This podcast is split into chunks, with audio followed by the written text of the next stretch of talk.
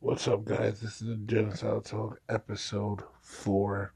Um, this is a continuation of episode three. there was a lot of stuff I missed out, and just bear with me because it's like three o'clock in the morning. So, yeah, I'm not in the greatest mindset right now. I'm just like not sleepy. I'm just like thinking. Um, and this has been bothering me for a while because you know, I, have been wanting to put this out there, you know, the truth about what's going on with um what what happened with me and Giselle. And there's a lot of stuff I did miss out on um with Giselle. Uh, I'm gonna get into that, but the first thing I want to talk about is the Leah situation. I was listening back on it, and it was sounded very very confusing the way I was trying to explain it. So I'm gonna explain it now that I have a clearer mind of everything. So when I was arguing with Leah, um, that's why I made fun of her mom. It's not until after I already had finished the argument with Leah is when I found out Leah's mom had died. Um, when I did do that, I did freestyle about Leah's mom, and yeah. It's not the best thing I would say. For me, I didn't record it, which was a good thing. You know, I wasn't that stupid and heartless, but at the same time, I was still fucked up. Um, but there was a lot of things that I did miss out. Um, and that's I, I had like in my mind to mention it, but I guess because I was so excited to talk about this, but at the same time nervous I didn't talk about it at the same time, so I want to talk about it now. So, um, Carlos, I want to talk about this before I get into what I'm about to tell you because what I did was crazy. Carlos, because I was asking Carlos, uh, Giselle's ex boyfriend, um, at the time, boyfriend, um, where did Giselle live? And he would tell me, he told me where she lived. So one day I passed by there, um, and it's like Carlos already confirmed it because I already knew. Because I like when I throw out the garbage where I was living, because where I lived in the suburb, there was also a complex that had the garbage. It was a private, uh, the private lot, but it had the garbage there. So I'd go there, throw out the garbage and stuff like that. Um, just uh, I take walks sometimes. Um, I would take like 20, 30, not 20, 30 minutes, 20 minutes tops to um, get back home. From, you know, because I just like to walk. I just like to wander off. I like to be in my own little world, in my own little zone. If you know me, that's how I am. Um, so I wandered off to this specific area, and I'm not going to talk about where because I, I actually in the recording before I messed up and said where the location was. I'm not going to say it now. but I found where Giselle lived because there was a party and people were going in and out, but I didn't see her. And I asked Giselle, like, after I walked there, you know, when I was walking home, I called her. I was like, oh, you know, I think I found where you live, you know, where you live, uh, it's, it's having a party, da da da you know, she didn't confirm at first, but Carlos confirmed it for me when, because I, like I said, I accidentally stumbled upon it. Not like I was purposely looking for it. I accidentally stumbled upon it, but Carlos did confirm it. Um, actually, I think Carlos told me where he, she, uh, told me where she lived, and then I went there and I, I was like, okay, yeah, he was telling the truth. Yeah, Carlos did do that, so Carlos told me, and then I went there, but it wasn't like I was, like I said, I wasn't trying to be creepy. It was just more like, oh, curiosity killed a cat type of thing. Um, but now knowing where she lived caused problems. So when me and her were arguing, I would go to her house with garbage in my hand. And it was my personal garbage. And like if she had ran the DNA or called the cops or whatever, you know, she would have found out it was me because I don't know if DNA works like that with plastic, but you know, they could definitely dust her fingerprints or whatever and they definitely could tell it was me. Um I took garbage. Now I waited till the nighttime because that's when we throw out the garbage normally anyway. So I took um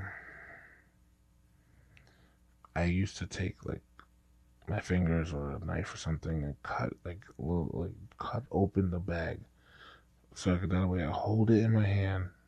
It's not gonna spill out unless I chuck it.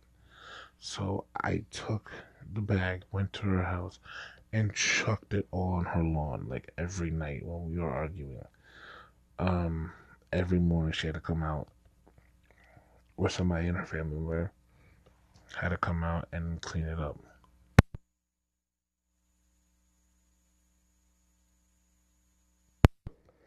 It was it it was it was definitely definitely weird, but I did that because I was just pissed. I was just like, yo, you you know, you're fucking me over with my feelings and stuff like that. So, um, one time I actually went to her house, and again, like I said, this all ties in to everything. Um, I went to her house, and I was going to the mall.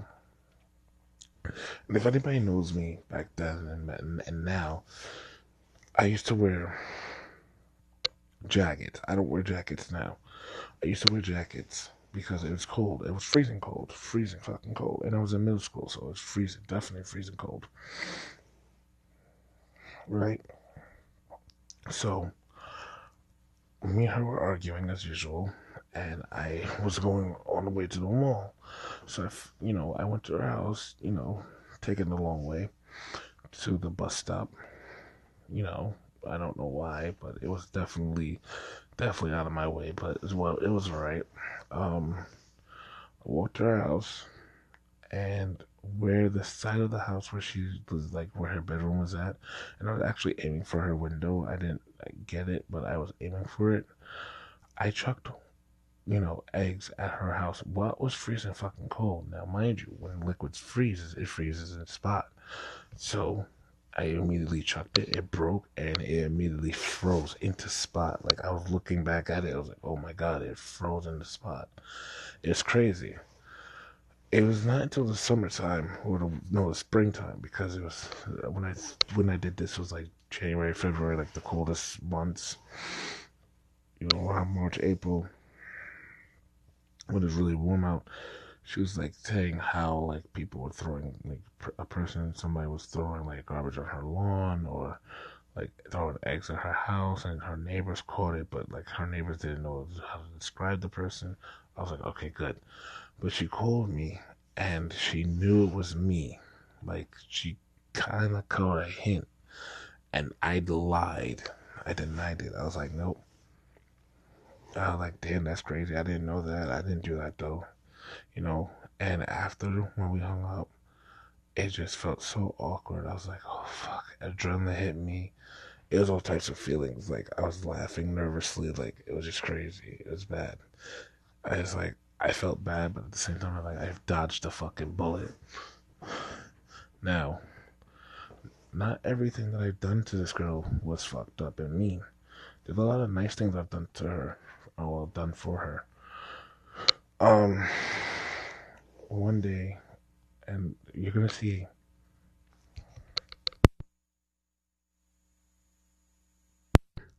I'm sorry, guys. I'm. It's like three o'clock in the morning, and I forgot to mention that. But it's three o'clock in the morning. I'm doing this, you know. Um. But you're gonna see how really messed up she is. So, one day, um, me and her were talking on the phone, and we were just chilling, talking. She was talking about a movie that she was watching, and it was scary and stuff like that. So I decided to take my only money that I had, go to the store, buy her um, M&Ms, and I wrote a letter, like a love letter, telling her, you know, I'm just begging her for a chance, just you know, give me one chance. I want to show you that I could you know, treat you right, treat you properly, and, you know, just take care of you and love you and hold you and stuff like that. And I'm just begging you for a spot, you know, for uh, for a chance. And I remember it distinctly like that, pretty much. Um, I also had a teddy bear. Now, if anybody knows me, I have this blue teddy bear and this other teddy bear. They're like it. It comes with me with my uh, childhood. Like it's something that's sentimental to me. So if I give it to you, you know, just know that it's you are a sentimental value and it holds sentimental value and you hold that sentimental value as well. Um, the, the reason why I the teddy bear is because it, when I was growing up, I had friends, but it wasn't weird. It wasn't weird for me to like feel awkward, like and not like my place with them. So I had this teddy bear that I would always feel comfortable with, and just talking and stuff like that. And teddy bear was my best friend. Those teddy bears were my best friend, and I gave her one of them. And she, and, and all right, so I gave her the teddy bear. It was in a bag with candy and a letter. I called her, you know, I not I think I knocked on her door, rang the doorbell, but she was answering, so I, I just left it on the porch and I called her, and you know, I called her like three, four times, and it didn't go through. And this is the times where you had to dial the phone number, so you know, I would know her number. I would put in three, four, seven, and I still remember. Actually, it's crazy. I, I, I put it out now because I don't think it's her phone number now, but it's uh, 347-205-5812. That was her number. I remembered it distinctly, like it, it was like as if it was yesterday. I just remembered it. It's, it was crazy. I still remember it. It was like it's one of those phone numbers that you never leaves you. So she she uh I called her and she didn't pick up. So I left her a voicemail. She called me back and she's like, What is all this stuff? And she's just like going through the bag. I'm like, you know, there's a letter in there. There's a there's a teddy bear in there that has so that holds so uh, sentimental value to me. Um, and there's also a chocolate in there, so you can have that as well. It was like Reese's Pieces, the M&M version of it. So like, you know, all that I gave her this ungrateful girl because like I said, um, I could have had that myself. I took my money and spent on her. My money that I wasn't even working for. I was just like, I had money. I gave it to her. I bought her. I bought her shit. Um.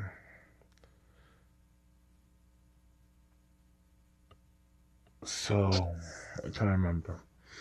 So, she was completely she not complaining she was like saying oh i'm scared because i feel like you're poisoning the chocolate. I'm like really giselle? Like really? Like that's stupid. Why would i do that to you? So she reads the, she reads the letter.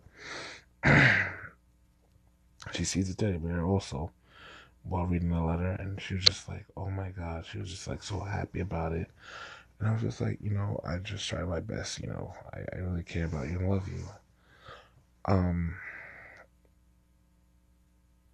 well, it, it it went unnoticed because she did eat the candy. She enjoyed it. Um, she she enjoyed the uh, the teddy bear and the letter. Now, she turns to me every time we get into an argument or some kind of like disagreement. She was like, you know, oh, you know, this is this is the reason why I don't like not like that. No, she was like trying to more control me and if I didn't didn't go its way, uh, if I didn't go her way or with it, and I kind of rebelled, she was like, "This is the reason why I don't date you. This is the reason why I don't want to date you. This is the reason why I'm not going to date you and stuff like that."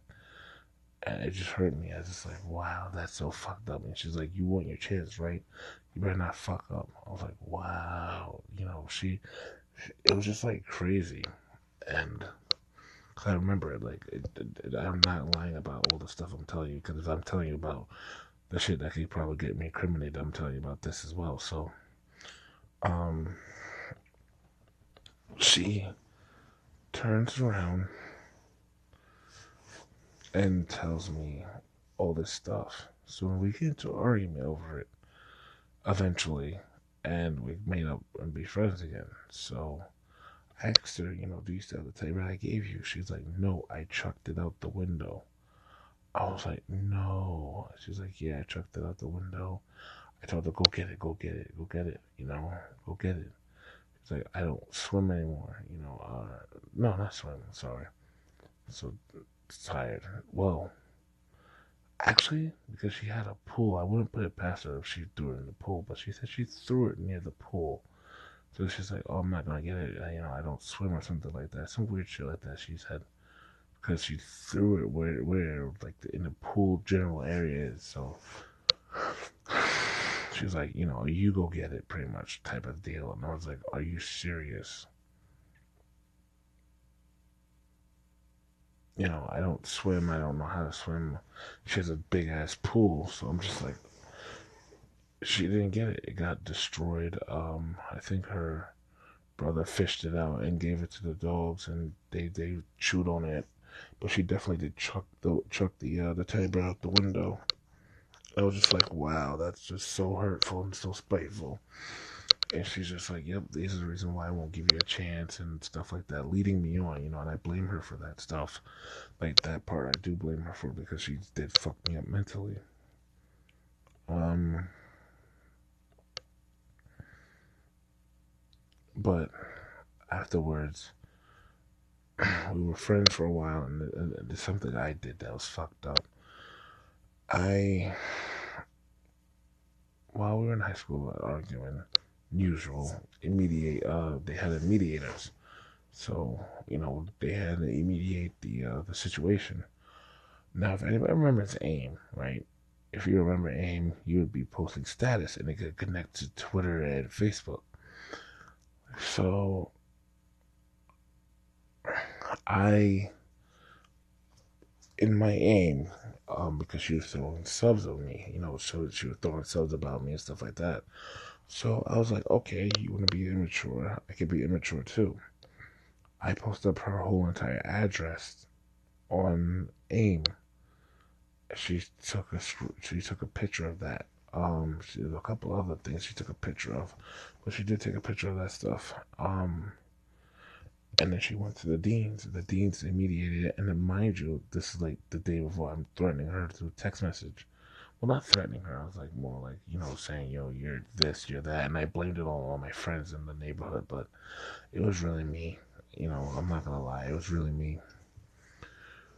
So, um, she goes to the dean. We have a mediation. Um,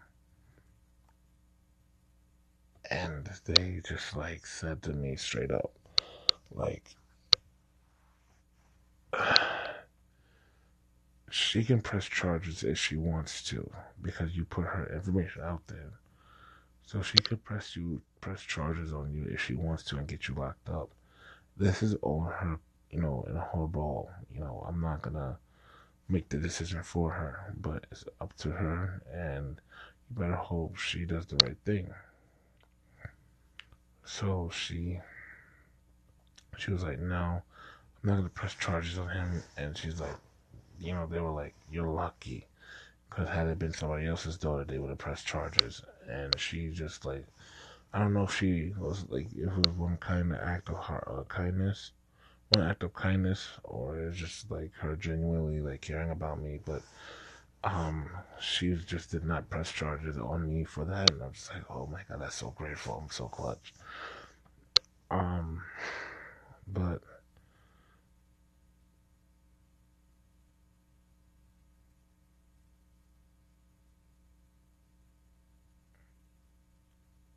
I'm just like trying to think something else if anything else came up, but pretty much I could have gotten locked up. I could have gotten locked up. I could have gotten put into jail. It was just a whole bunch of stuff. Man, I could have gotten. I could have been not where I was at or where I'm at now. I could have been like a lot worse where I'm at. But you know, in due time, there's karma. And I don't wish nothing bad on her kid, but you know, it does go. It, anything that you do, karma gets back to you, whether it be you or your son or your daughter or your whatever, your children's children. You know, karma doesn't hold no bound nor gender. So she can, he or she can get you, and you there's nothing you can do about that. Karma's gonna have to play its course, and I'm hoping that he gets what I got, and you know, teaches people like you know humility. You know, it teaches people humility. Be you know, don't humiliate the person.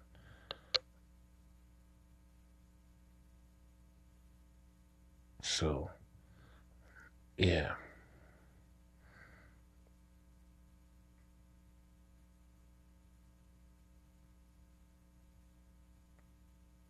But um pretty much I I fucked up with Giselle and I I told you the rest of it. You know, I didn't think there was gonna be a part two to it, but you know, eventually I, I listened to the story and I listened play, to the playback and it was just like, no, it doesn't make any sense, you know. So I have to redo this and well not redo it, just more like put more clarification on the thing. So yeah, definitely like it's it's been a hell of a ride with Giselle, but I'm not happy where I'm at, and I'm hoping that she's happy where she's at, and I wish nothing but the best for her. I really do. Um, this has been a special genocidal talk. I've been doing this recording since 3 o'clock. It's now 4 o'clock. I'm tired and I'm going to bed. Good night, guys.